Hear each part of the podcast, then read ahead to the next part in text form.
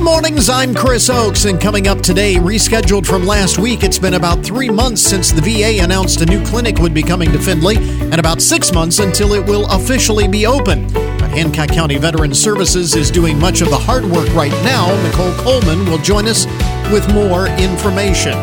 Also, this morning, tax filing season is officially here. What you need to know as you get ready to prepare and file your return. And in today's Throwback Thursday segment, this past Saturday marked International Holocaust Remembrance Day. Whatever happened to the personal heirlooms of those victims? A conversation with the author of the touching book, Love and Treasure. This is the Good Mornings Podcast Edition for Thursday, February 1st, 2024.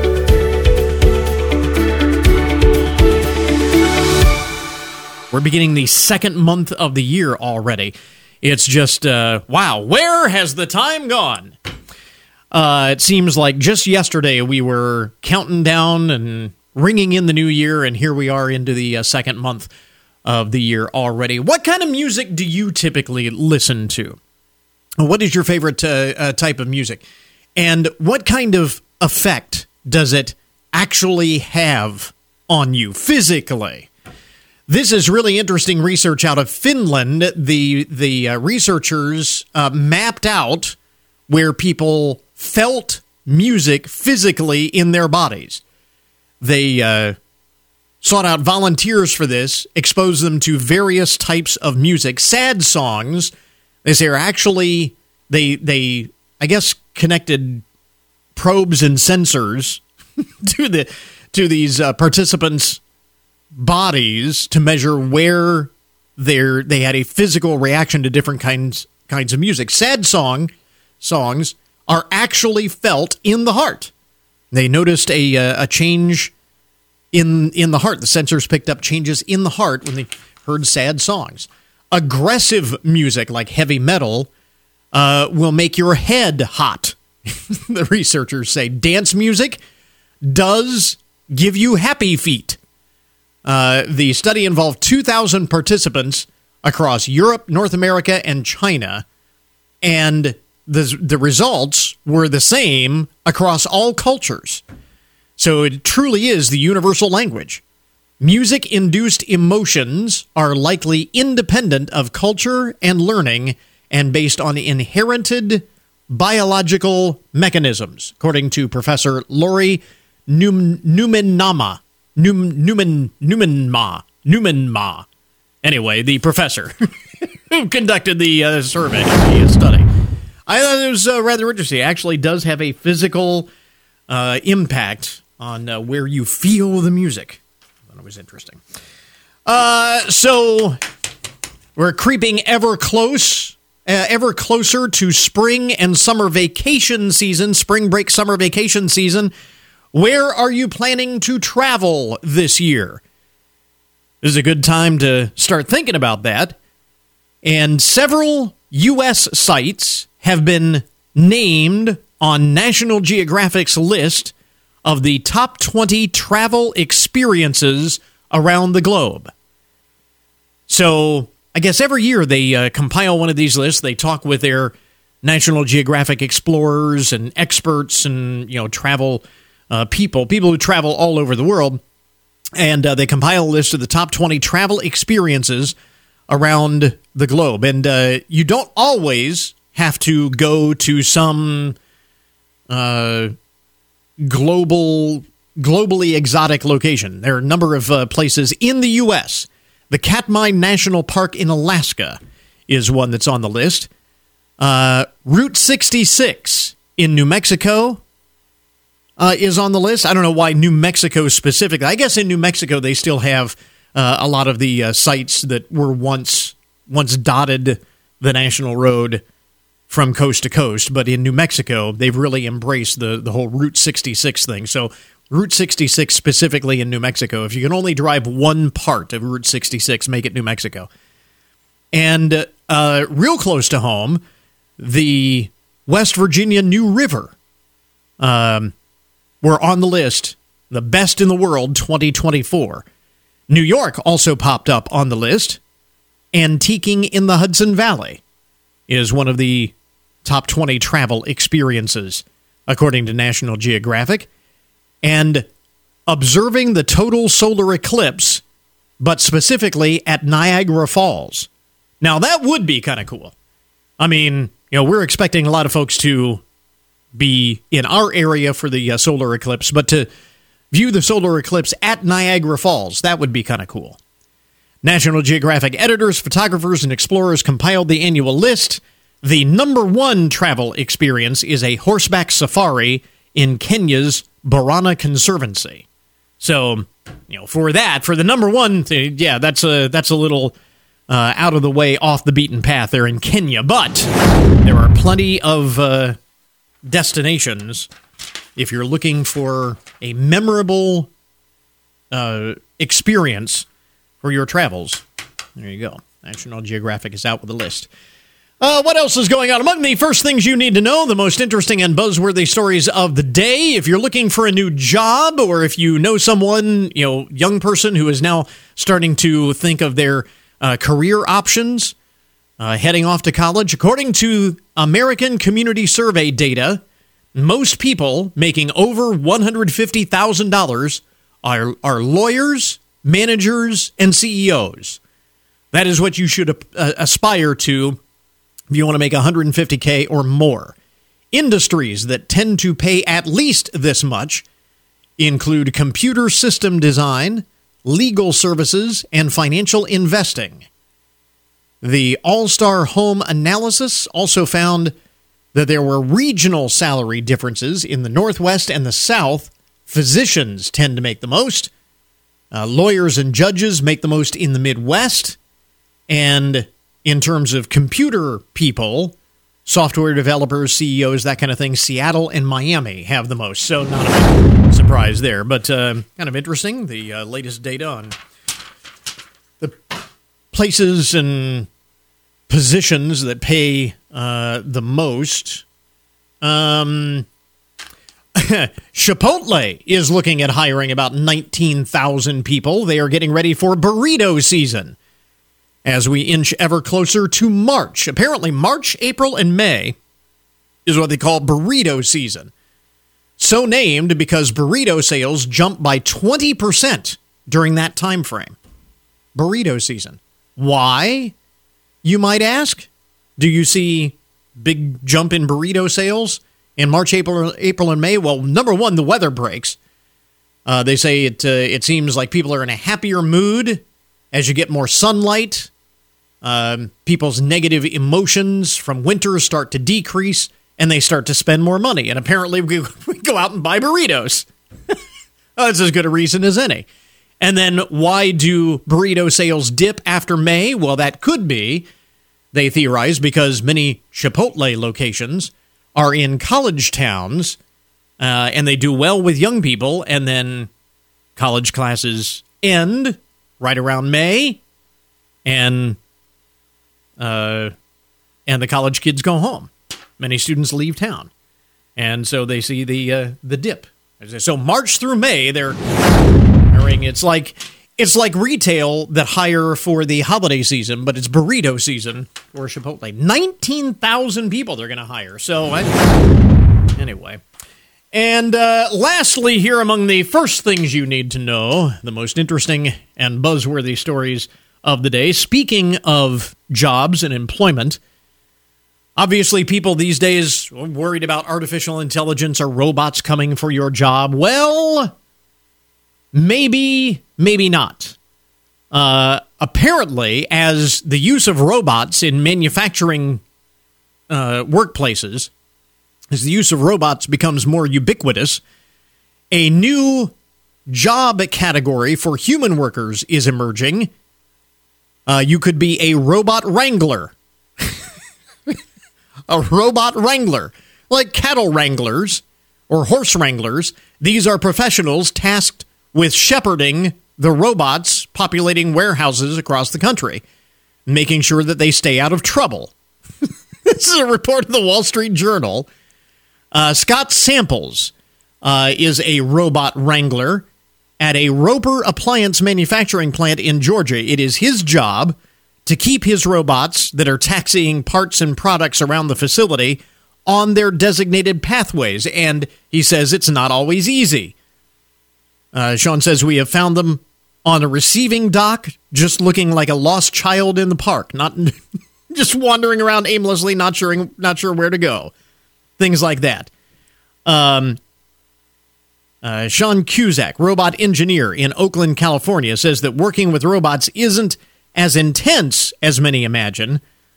Um, people envision robots as these completely intelligent Terminator level kind of devices, but they're actually pretty silly sometimes. So they need a little human intervention, a little human help, wandering around aimlessly like little kids, and you got to, you know, put them back on task.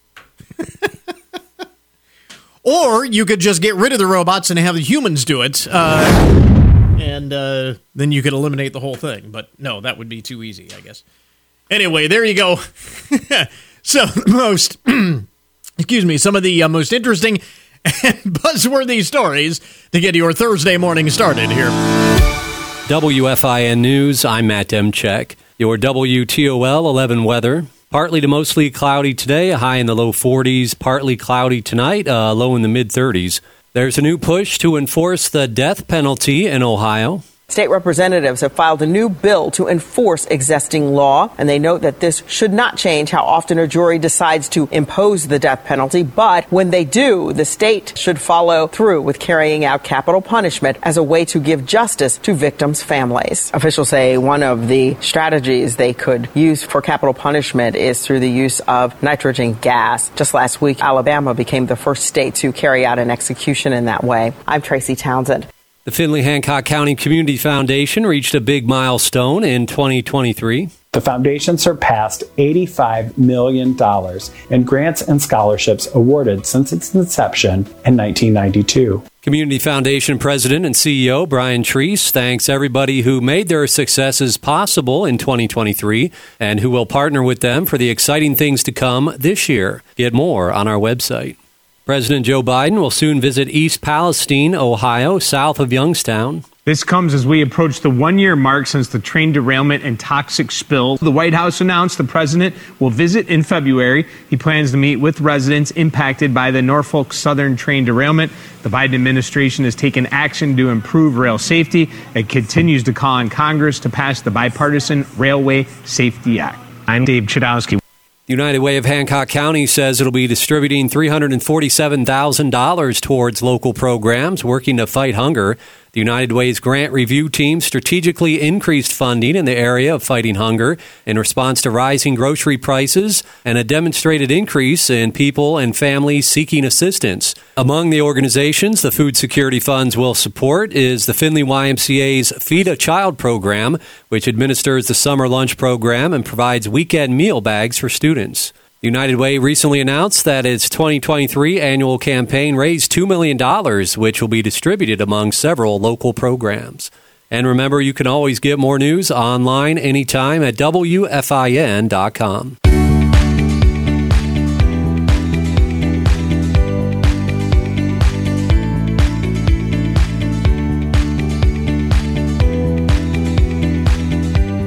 So, now to our cover story this morning. It has been three months since the VA announced a new clinic would be coming to Findlay, and it's still about six months out from actually opening. But folks at Hancock County Veteran Services are doing much of the uh, hard work, much of the heavy lifting in preparing for this right now. And uh, uh, Veteran Services uh, Director Nicole Coleman is with us uh, in the studio this morning. Nicole, thanks very much for dropping by. Good morning, Chris. Folks, remember uh, we had planned uh, to uh, have this discussion last week, and you were a little under the weather. It's been going around, feeling better today. Yes, so feeling great, and the so, sun's shining. And the sun is shining. So, that is super hey, exciting. You can't ask for more than that. So this, again, this very exciting stuff, and we want to kind of revisit this because if memory serves, back when uh, we had you in in October when this had just been announced.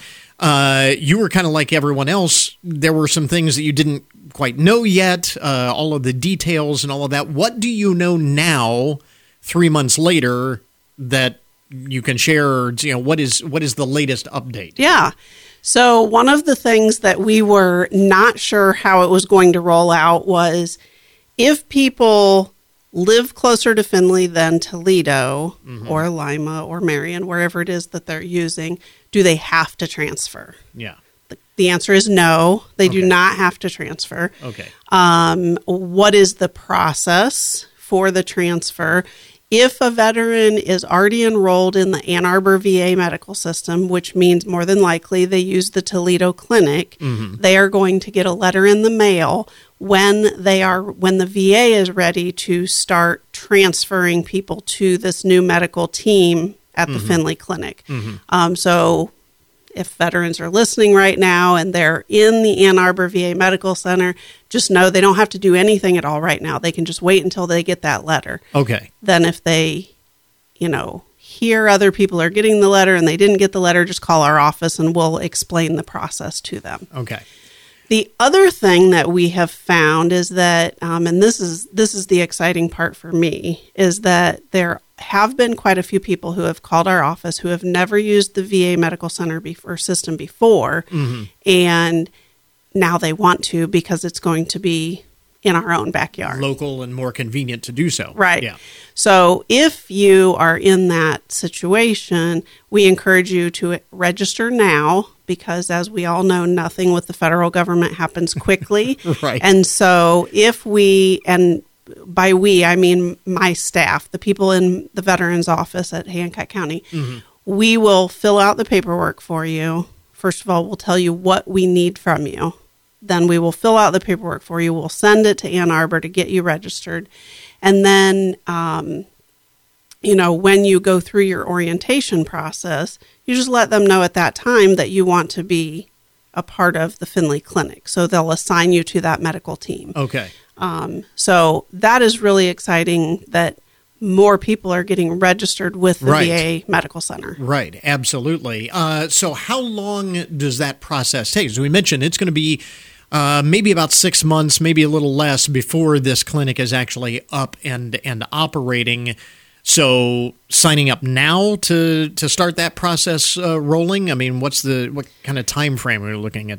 Yeah. So As you said, nothing moves quickly. Right. Usually about a month Okay. is kind of the normal process. It might be a little bit longer right now because of the fact that more people are registering than normal in Mm-hmm. And our if you- area. Yeah, if you, it's like again, like anything else, if you wait till the last minute, that wait is going to be longer, more than Right. likely. Yeah. You know, and one of the the reason that I am so excited that people are registering who haven't used it before is because um, one of the biggest heartbreaks for me in this line of work is when I get a phone call from an adult child of a veteran or the spouse of a veteran and says, you know, my father, my mother had a stroke. They've been at the local hospital for the last 19 days. We just found out insurance isn't going to pay, you know, after the 21st day. Mm-hmm. So we'd like to get them registered in the VA medical center so that they can go there. Yeah.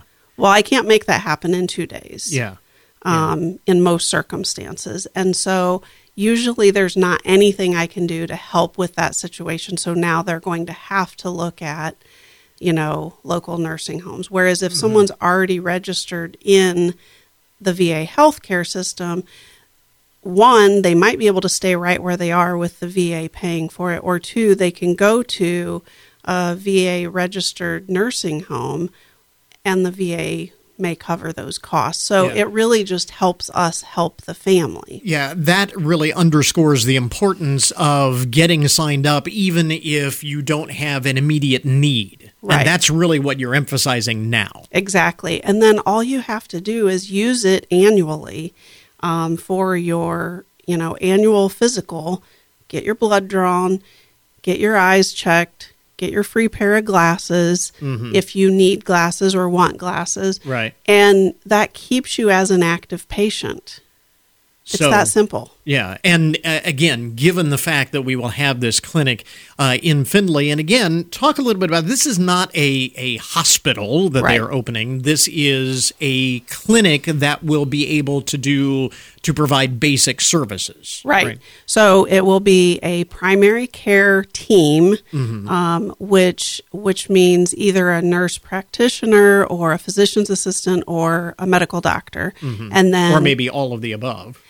Well, the the first team will be the leader of the team is one of those, and then they have their support team. So Mm-hmm. Gotcha. a nurse, you know, probably a med tech, um, you know, the the uh, pharmacist. So the the people who help answer questions Mm-hmm. and help provide the care that that patient needs. Okay.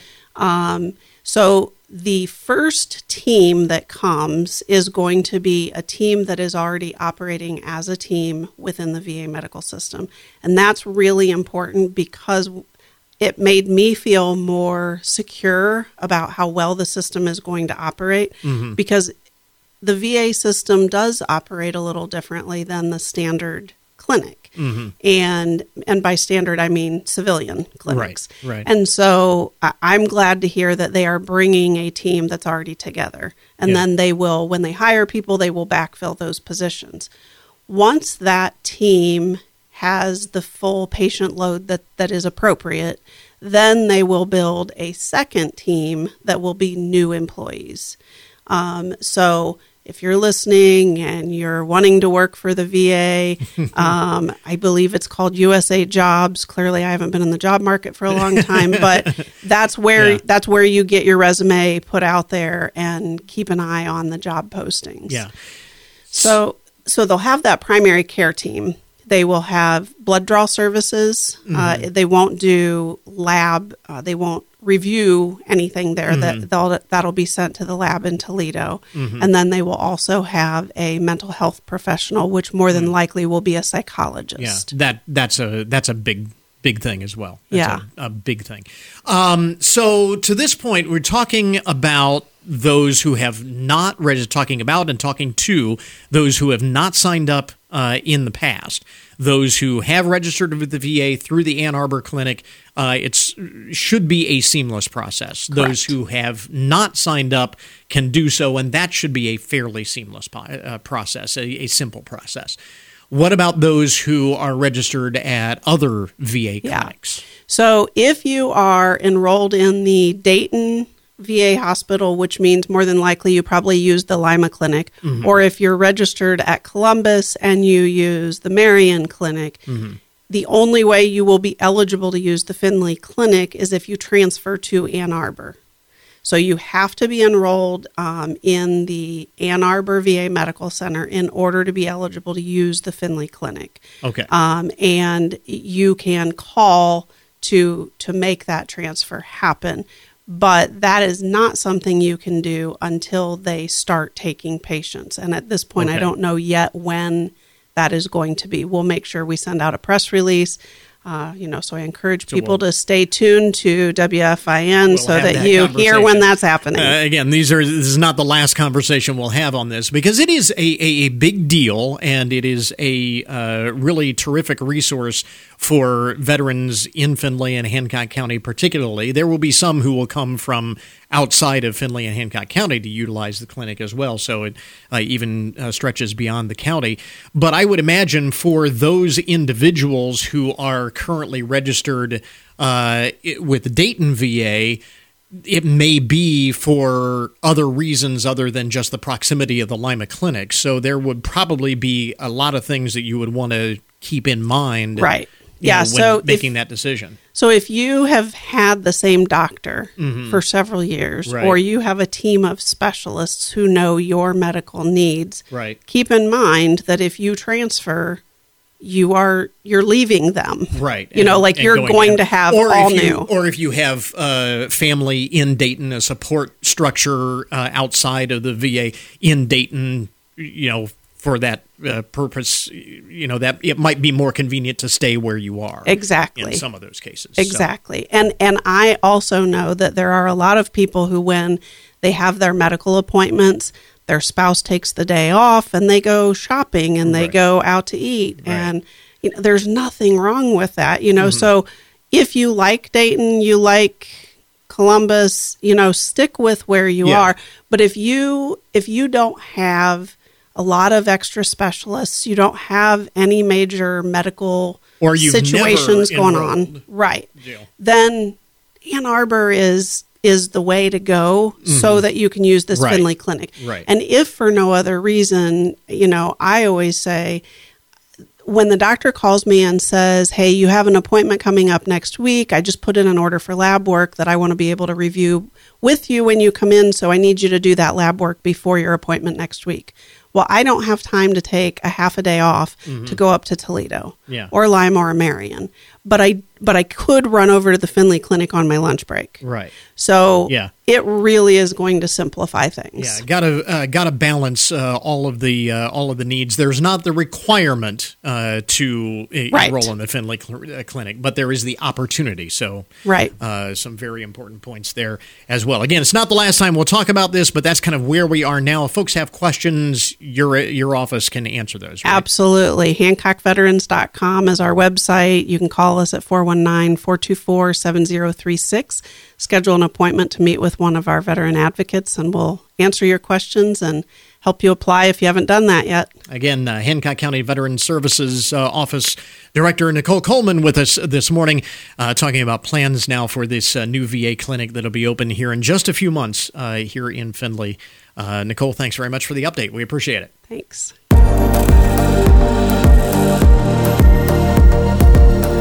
Well, of course, tax filing season is now officially underway as the IRS began accepting returns this week.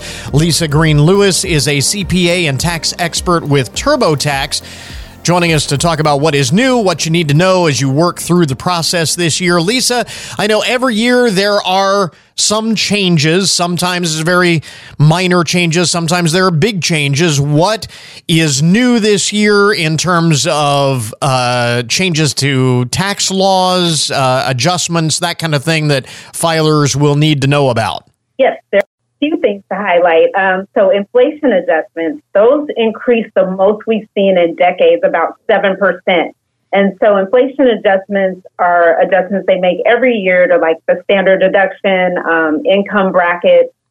And so, for this year, um, standard deduction, if you're single, is 13850 Married filing jointly is 27700 and then the Inflation Reduction Act, a lot of those provisions really kick in. That was expansion of energy efficient credits.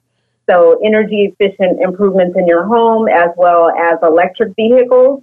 And then one more I want to point out, um, COVID, it's not new, but COVID relief went away last tax season. Mm-hmm. And so um, provisions that people were seeing that were higher credits those went back to pre COVID. So people were seeing lower refunds because of that. So, like the child tax credit that was up to $3,600, that went back to $2,000. But I want to highlight it's still available. Okay. Uh, so, the big question that uh, I'm sure you get every year right around this time how do I maximize my tax refund? What do you, what's the answer? Yeah, first, think about moves you make in your life every day. So if you bought a home, if you had a baby, worked a side gig, for example, all of those moves you make can help your taxes, um, you know, with write off. So you want to make sure you get all your documents together so you don't leave anything out related to any of those things that you you did last year. Mm-hmm. Um, and also e-file with direct deposit. That's the fastest way to get your tax refund. Now, uh, speaking of not leaving anything out, uh, I, I'm sure that this comes up every year. By now we should have all of the forms that we need. The uh, w2s the 1099s the you know interest statements all of those things. What if we are missing something at this point? What how should we handle that if we if we think there's something we should have in terms of a form from an employer or from someone else that we don't have yet? Yes, so payers or employers or your um, they should have your W twos and some 1099s should be issued by today. So if you don't see them, I would first contact your employer, your payroll provider, or financial institution um, if you don't have those. Um, I know with TurboTax, we have the ability to import directly from hundreds of financial institutions and payroll providers. Mm-hmm. So you may be able to import um, your W 2s or 1099s directly. The biggest thing is don't just say, oh, well, it's no big deal and we won't worry about it. Uh, you definitely want to track those things down. You definitely want to track them down. And then, even, you know, if you're self employed, um, mm. time you won't get a form unless you make over like the 1099 NEC. You get that at the point you make $600. Yeah. Um, so even if you don't get that, you're supposed to report your yeah, income. Yeah. So make sure that we just don't want to make sure that we leave anything out that could cause problems later on. What are uh, some of the uh, other tax trends that you are seeing? I'm sure there's like anything else, uh, year in and year out, you see different trends. What are the what are the tax trends that you are seeing this year? The end of last year, we put out a trend report and we saw a lot of interesting findings, but we're still seeing um, an increase in people becoming self-employed or working side gigs. Mm-hmm. So we saw um, six point, I'm sorry, 8.1% of filers included a form that indicated they were self employed or working a side gig up from 6.7%. Mm. So, again, uh, just highlighting the importance of making sure that you have all of the documentation, all the numbers, that you're not leaving anything out, especially uh, if you are working for yourself. And for those individuals, especially those who may be uh, filing with some of those extra complications of self employment, side gigs, and so on for the first time, what options are available to those who may want or need some extra guidance in preparing their return? They can come to TurboTax and they can get their taxes prepared by a TurboTax Live expert who can prepare them from start to finish and they can meet with them virtually or new this year, um, we have the option to meet with them in person, you know, meet with a local tax expert. And by the way, for those who will do it themselves, uh, you know, using the uh, the software and and so on, there is still help available uh, if you want to go that route. And this may help some folks. I'm just going to throw this out here. I know it was really helpful to me last year when I took this approach. There is no rule that says that you have to do this all at once. The software will make it really easy to do a little bit at a time, save your progress, and then kind of come back and pick it up later. If you break it it down into smaller chunks, eh, it may seem a lot less daunting. Right. Um, yes. And now, new this year, too, we have Intuit Assist. That's our AI powered financial assistant. And so it does real time accuracy checks. Um, and then also, it translates the product fully in Spanish. Um, it also gives you deep explanations of like why you're getting a certain deduction and credit so mm. you understand your tax situation. Yeah. Uh, really uh, important to start thinking about this and and getting it started because even though April 15th, which is the deadline uh, day this year, April 15th, it may seem like a long way away, but uh, obviously it's going to be here before you know it. Lisa Greene-Lewis is a CPA tax expert with TurboTax. Where do we get more information, Lisa? You can go to turbotax.com. And we will link that up on our webpage as well. Lisa Greene-Lewis, thanks very much for taking the time. We appreciate it. Thank you for having me. This is Good Mornings with Chris Oakes on 1330 WFIN, WFIN.com, and 95.5 FM. We interrupt this program to bring you a broken news alert. Our lead story in the broken news this morning comes from Timmins, Ontario, Canada, where the local Pizza Hut restaurant has gone viral for a sign posted on their front door with a very unfortunate spelling error. The restaurant posted a sign saying that its dining area would be closed due to unforeseen circumcisions. of course, it was supposed to say unforeseen circumstances, but as one person posted online is this uh, photo uh, of the sign circulated on social media. Typos are my worst enema. Unforeseen circumcisions. The uh, local hospital weighed in, advising the restaurant to just stick to making pizza and leave the medical procedures to us. But my favorite comment about this online was the person who uh, said, I've heard of staff cuts, but this is a bit extreme.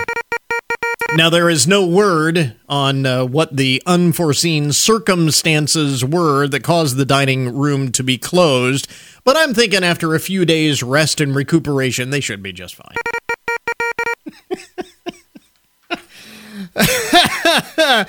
that is awesome. Uh, elsewhere in the broken news, a Florida woman is under arrest after she allegedly threatened workers in a convenience store with a vegetable peeler while naked. that's that's all kinds of awesome, right? That when I saw the headline, uh, woman threatens worker woman threatens convenience store workers with a vegetable peeler while naked. I'm thinking this has got to be a story, a broken news story. The 35 uh, year old uh, woman um, uh, also uh, performed uh, inappropriate acts right in front of law enforcement officers when they were uh, called to respond at the RaceTrac store in St. Petersburg. According to court documents, the woman also pushed over a Red Bull energy drink display and spilled a carton of cigarettes. Um, one of the store workers told police that the woman had also threatened uh, him uh, before they arrived. Uh, the story goes on to say that uh, she was uh, arrested for, among other charges, public intoxication. How did I know that there was some sort of intoxicating substance involved uh, in this? But interesting choice of choice of weapon: a vegetable peeler. well, naked. All right. Um, staying in the uh, Sunshine State, a man arrestedly uh, uh, was arrested for allegedly running naked into a church, uh, into a church thrift store in Ocala, Florida, and stealing a T-shirt. Let me repeat that. Uh, in Ocala, Florida, a man was uh, arrested for allegedly running naked into a church thrift store and stealing a T-shirt. Well, I guess that would make sense, actually, when you think about it. Uh, deputies were dispatched to the Wings of Faith thrift store on Wednesday after several people flagged them down to report a naked man running around everywhere. Uh, according to the arrest report, Michael DaCosta, age 38, allegedly entered the store fully nude, uh, was given a pair of shorts and told to leave. He wound up stealing a t shirt on his way out, still completely naked. He hadn't put on the uh, shorts yet, but he did have shorts, he did have a t shirt. Uh, the suspect made no effort to uh, cover himself up while in the store and was acting erratic. Um, the uh, store manager says they are planning on pressing criminal charges for retail theft of the t shirt, which was valued at $5. uh, Mr. DaCosta told uh, the uh, arresting deputies that he had uh, run into the thrift store for the sole purpose of gathering some clothes. Why he had no clothes at the time remains a mystery. Quite the sight, I would think. Uh, there a little excitement at the uh, church thrift store in Ocala. The Wings of Faith thrift store. Uh, let's see. Elsewhere in the uh, broken news, uh, this from Merry Old England. This sounds like something that would happen in Florida, but no, it was actually in England. In London, police officers uh, cruising the streets were baffled by the sight of a man running with a refrigerator strapped to his back. A refrigerator strapped to his back. Daniel Fairbrother, age 34, explained to the officers that no, he hadn't stolen the refrigerator. Uh, it was his. He was actually running uh, through the streets as a training exercise. He is planning on uh, running in the London Marathon, and the 55 pound fridge strapped to his back was part of his training. uh, Mr. Uh, Mr. Fairbrother is hoping to raise 10,000 pounds, usually it'd be a little over $12,000, for diabetes research uh, in honor of his friend who is diabetic. So, training with a refrigerator on his back. Alrighty then. Uh, elsewhere, speaking of uh, merry old England, this is a little unusual. Uh, according to a an auction house in England, they have sold off at auction a 285 year old lemon. A lemon. Now, when I first read that, I thought a, a, a lemon like an old car or something, you know, like a lemon. Uh, but no, this is an actual lemon, the fruit, 285 years old. They auctioned it off for $1,700. The aged fruit was found in the back of a 19th century cabinet, and it actually bore an inscription given by Mr. P. Lou Franchini, November 4th, 1739, to Miss E. Baxter. the auction house decided on a whim to sell the lemon separate from the cabinet that it was found in. Uh, the lemon actually sold for nearly $1,800, while the cabinet sold for 40 bucks. How crazy is that? 200 year old lemon. All right. Uh, no, we'll skip that one. Not that good. And uh, this in the broken news this morning. Um, you know how you hear these stories in the news from time to time of mail being delivered years and years, decades after the fact. Uh, people go to the mailbox and they'll they'll find a letter from their great grandfather from World War One that just showed up out of the blue. Um, you know, just some crazy backstory about how it got lost in the mail for decades. Many times these stories are very sweet, but sometimes it's not such a good thing. A 71 year old woman in Florida, back to the Sunshine State, a 71 year old woman in Florida allegedly attacked her husband after he received a postcard from 60 years ago from an ex girlfriend. Bertha Yalter allegedly attacked her husband of 52 years on Sunday. Uh, the uh, victim had bruises, cuts, and bite marks. Um, Ms. Uh, Yalter is facing charges of attempted murder in the second degree, along with aggravated battery. Uh, all because this postcard showed up in the mail uh, late of an ex girlfriend. uh, I hard to imagine that that marriage lasted for 52 years. Anyway, there you go. Wonder if he'll uh, want to get together, uh, get back together with that uh, ex girlfriend at this point. You know, I, I, think that marriage is over. There you go. Uh, that is today's broken news report. An update the odd and unusual side of the headlines. We now return you to your regularly scheduled programming. And yet another major brand just announced it's halting all social media advertising. The two most overused and abused words in advertising are truth and trust. They are the two most precious commodities for all brands, big and small. As an advertiser, you have to trust your partners to protect your brand's truth using the media consumers trust. Radio, it's on. This message provided by WFIN. Time now for your daily download the numbers behind the news and the statistics that shape our lives. Valentine's Day, right around the corner now, the 1st of February, so just a couple of weeks out.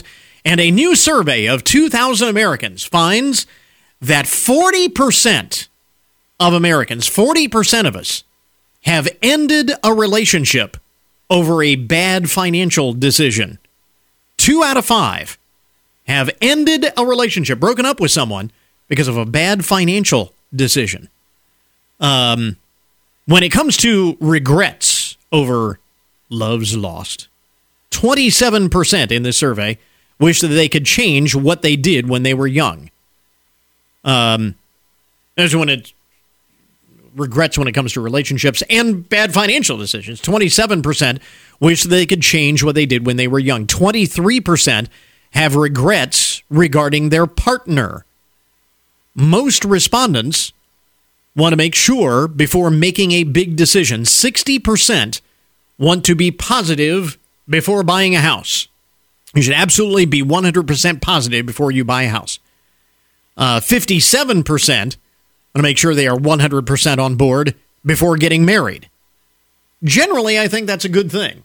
Uh, you should be uh, 100% on board before getting married. The average American needs to do six hours of research before making a big decision. And I thought that was interesting. 40% of Americans have ended a relationship over a bad financial is, uh, decision.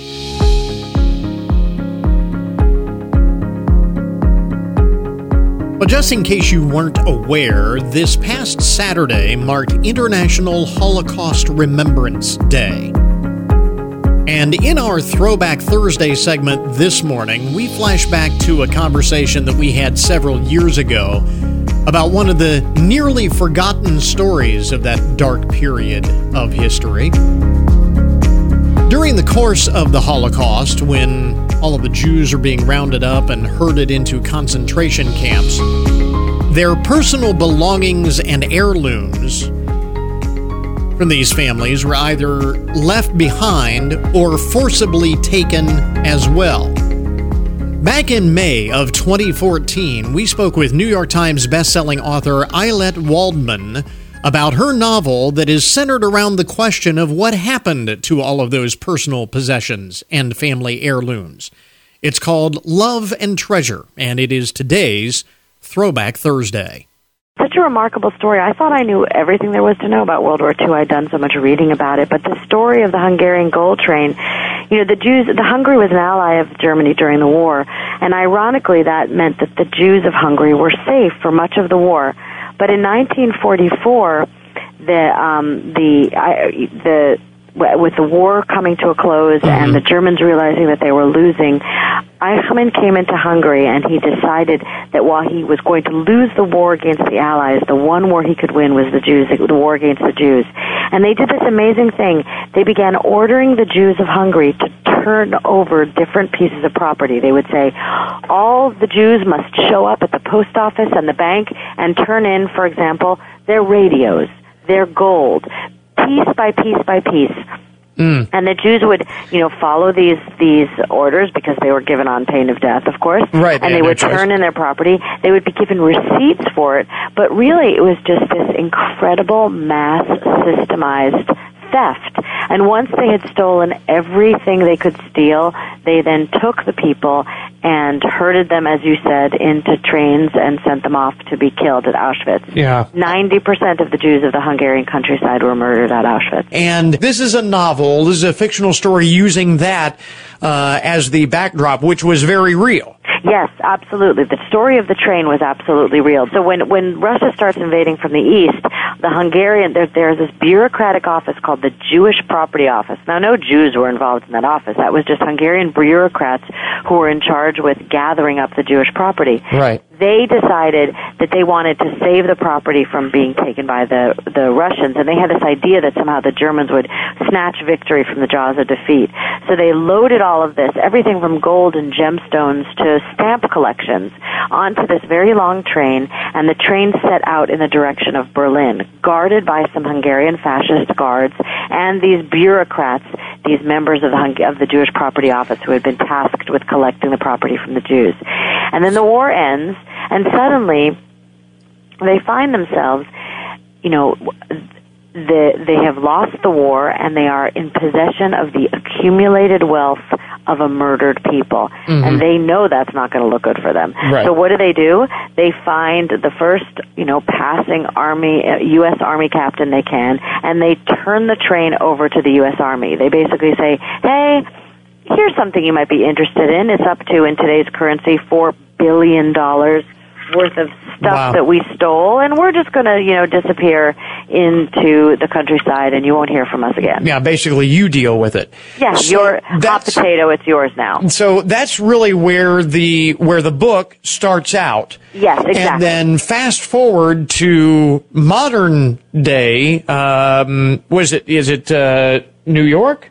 Modern day It New York. begins in, in Maine, actually. in Maine. Um, Okay, I'm sorry, in Maine. And uh, and one of these pieces has kind of resurfaced. Yeah, so so this this this man Jack Weissman, who is a young American Army lieutenant who was tasked with guarding the train, did what many many people did at the time, and he slipped a, a piece of jewelry from the train into his pocket way back in 1946. And then when he is an old man in in in 2013 and he is dying, he feels this terrible sense of shame for what he did, and he he go he he asks his granddaughter to take this pendant and to return it to Budapest, to find some living relative of the person to whom it belonged, to find a way to absolve his guilty conscience. Hmm. And the middle section of the novel is about her and the art dealer that who helps her try to find the the person who owned this pendant and to try to return it to their heirs. And it, it's almost like a, a caper novel. You know, I, I'm a person who believes that literary fiction should also be fun to read and Mm-hmm. should be interesting and a page turner. And even as it moves you and teaches you something new, it should also entertain you. And so this this middle section is written almost as a caper. Yeah. So uh, there is a mystery involved, and uh, the the book is actually almost three parts because you do learn about the history of this Yes. piece In the uh, last the course. section of the novel, I take you back to Budapest in 1913, Yeah. and I introduce you to the woman who owned that pendant, so that you can see who she was and what we lost when that world was erased. Yeah. Um, it was kind of interesting. I was reading the uh, review from the uh, Washington Post, and uh, a reviewer, Ron Charles, publi- uh, pointed out that it must be uh, difficult and, and kind of a, a delicate balancing act to take uh, this type of subject matter, which is obviously very sensitive, very uh, personal, very human, and uh, create this fictional story uh, around that, using that as the uh, as the backdrop, as the centerpiece for the for the story. It, it is, and and but you know the thing about telling stories is that um, you know I, I read nonfiction, but mostly I read fiction, and I feel like you learn a lot when you read nonfiction. But the best nonfiction and the best fiction uses the medium of, a, of uses storytelling to not just teach you something, but to make you feel. And when when something makes you feel, you you you really you learn the history in a way that you don't when you're just learning sort of facts and figures. And, Yeah. and I really wanted to use this piece of jewelry to to to show to, to tell a story about the people because you know we with the monuments men and with this recent cache of of paintings that were found in Germany Mhm. and, and Austria Yeah, they're you know, still we finding we them. learn we learn all about how art has survived Mhm. but the the great tragedy I think is that you know we have the art but the people who made it are gone Yeah, and and this you know humanizes that whole thing, uh, so you can you can see what a tragedy it was. I mean, it's one thing to say, okay, here's the gold train, and this is what happened, and oh, isn't that terrible? But then you have a story like this, and it really uh, personalizes it, and and you really uh, get the sense for uh, the kind of tragedy uh, that it that it actually was, and because this was uh, a real thing, this was you know this really happened. How many stories like this are out there? I mean, how much of this? So, you know, what's so fascinating is when I was doing my research, I would again and again discover these incredible stories of, you know, the survivors, Holocaust survivors would tell me these amazing stories of coincidences and, and things that seemed miraculous. And at one point I thought, how is it that all of these people have these incredible stories of, of magical moments, um, coincidences and miracles? And then I realized, if you don't have a story like that, if you don't have a story full of miracles or coincidences, you died. Yeah. It was only those those few people, those mm. handful of people where, you know, all the stars lined up in a series of random coincidences that allowed them to be spared the fate of everyone else. I mean, this is a community where, like I said, in the Hungarian countryside, 90% of the Jews were murdered. Yeah. 90%. And so you know that there are more of these pieces of these uh, personal Absolutely. treasures that are out there somewhere.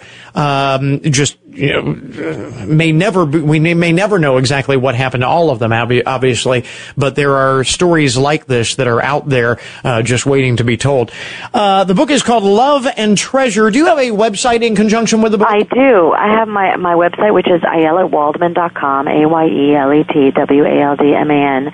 And what I have on the website that I think is really great is in have a section for book clubs because there's so many great book clubs who, who read um, wonderful books now. And I have lots of links for future reading. I have sections, interviews with people that I did during my research. I have video clips, and I have questions, uh, you know, sample questions for book clubs.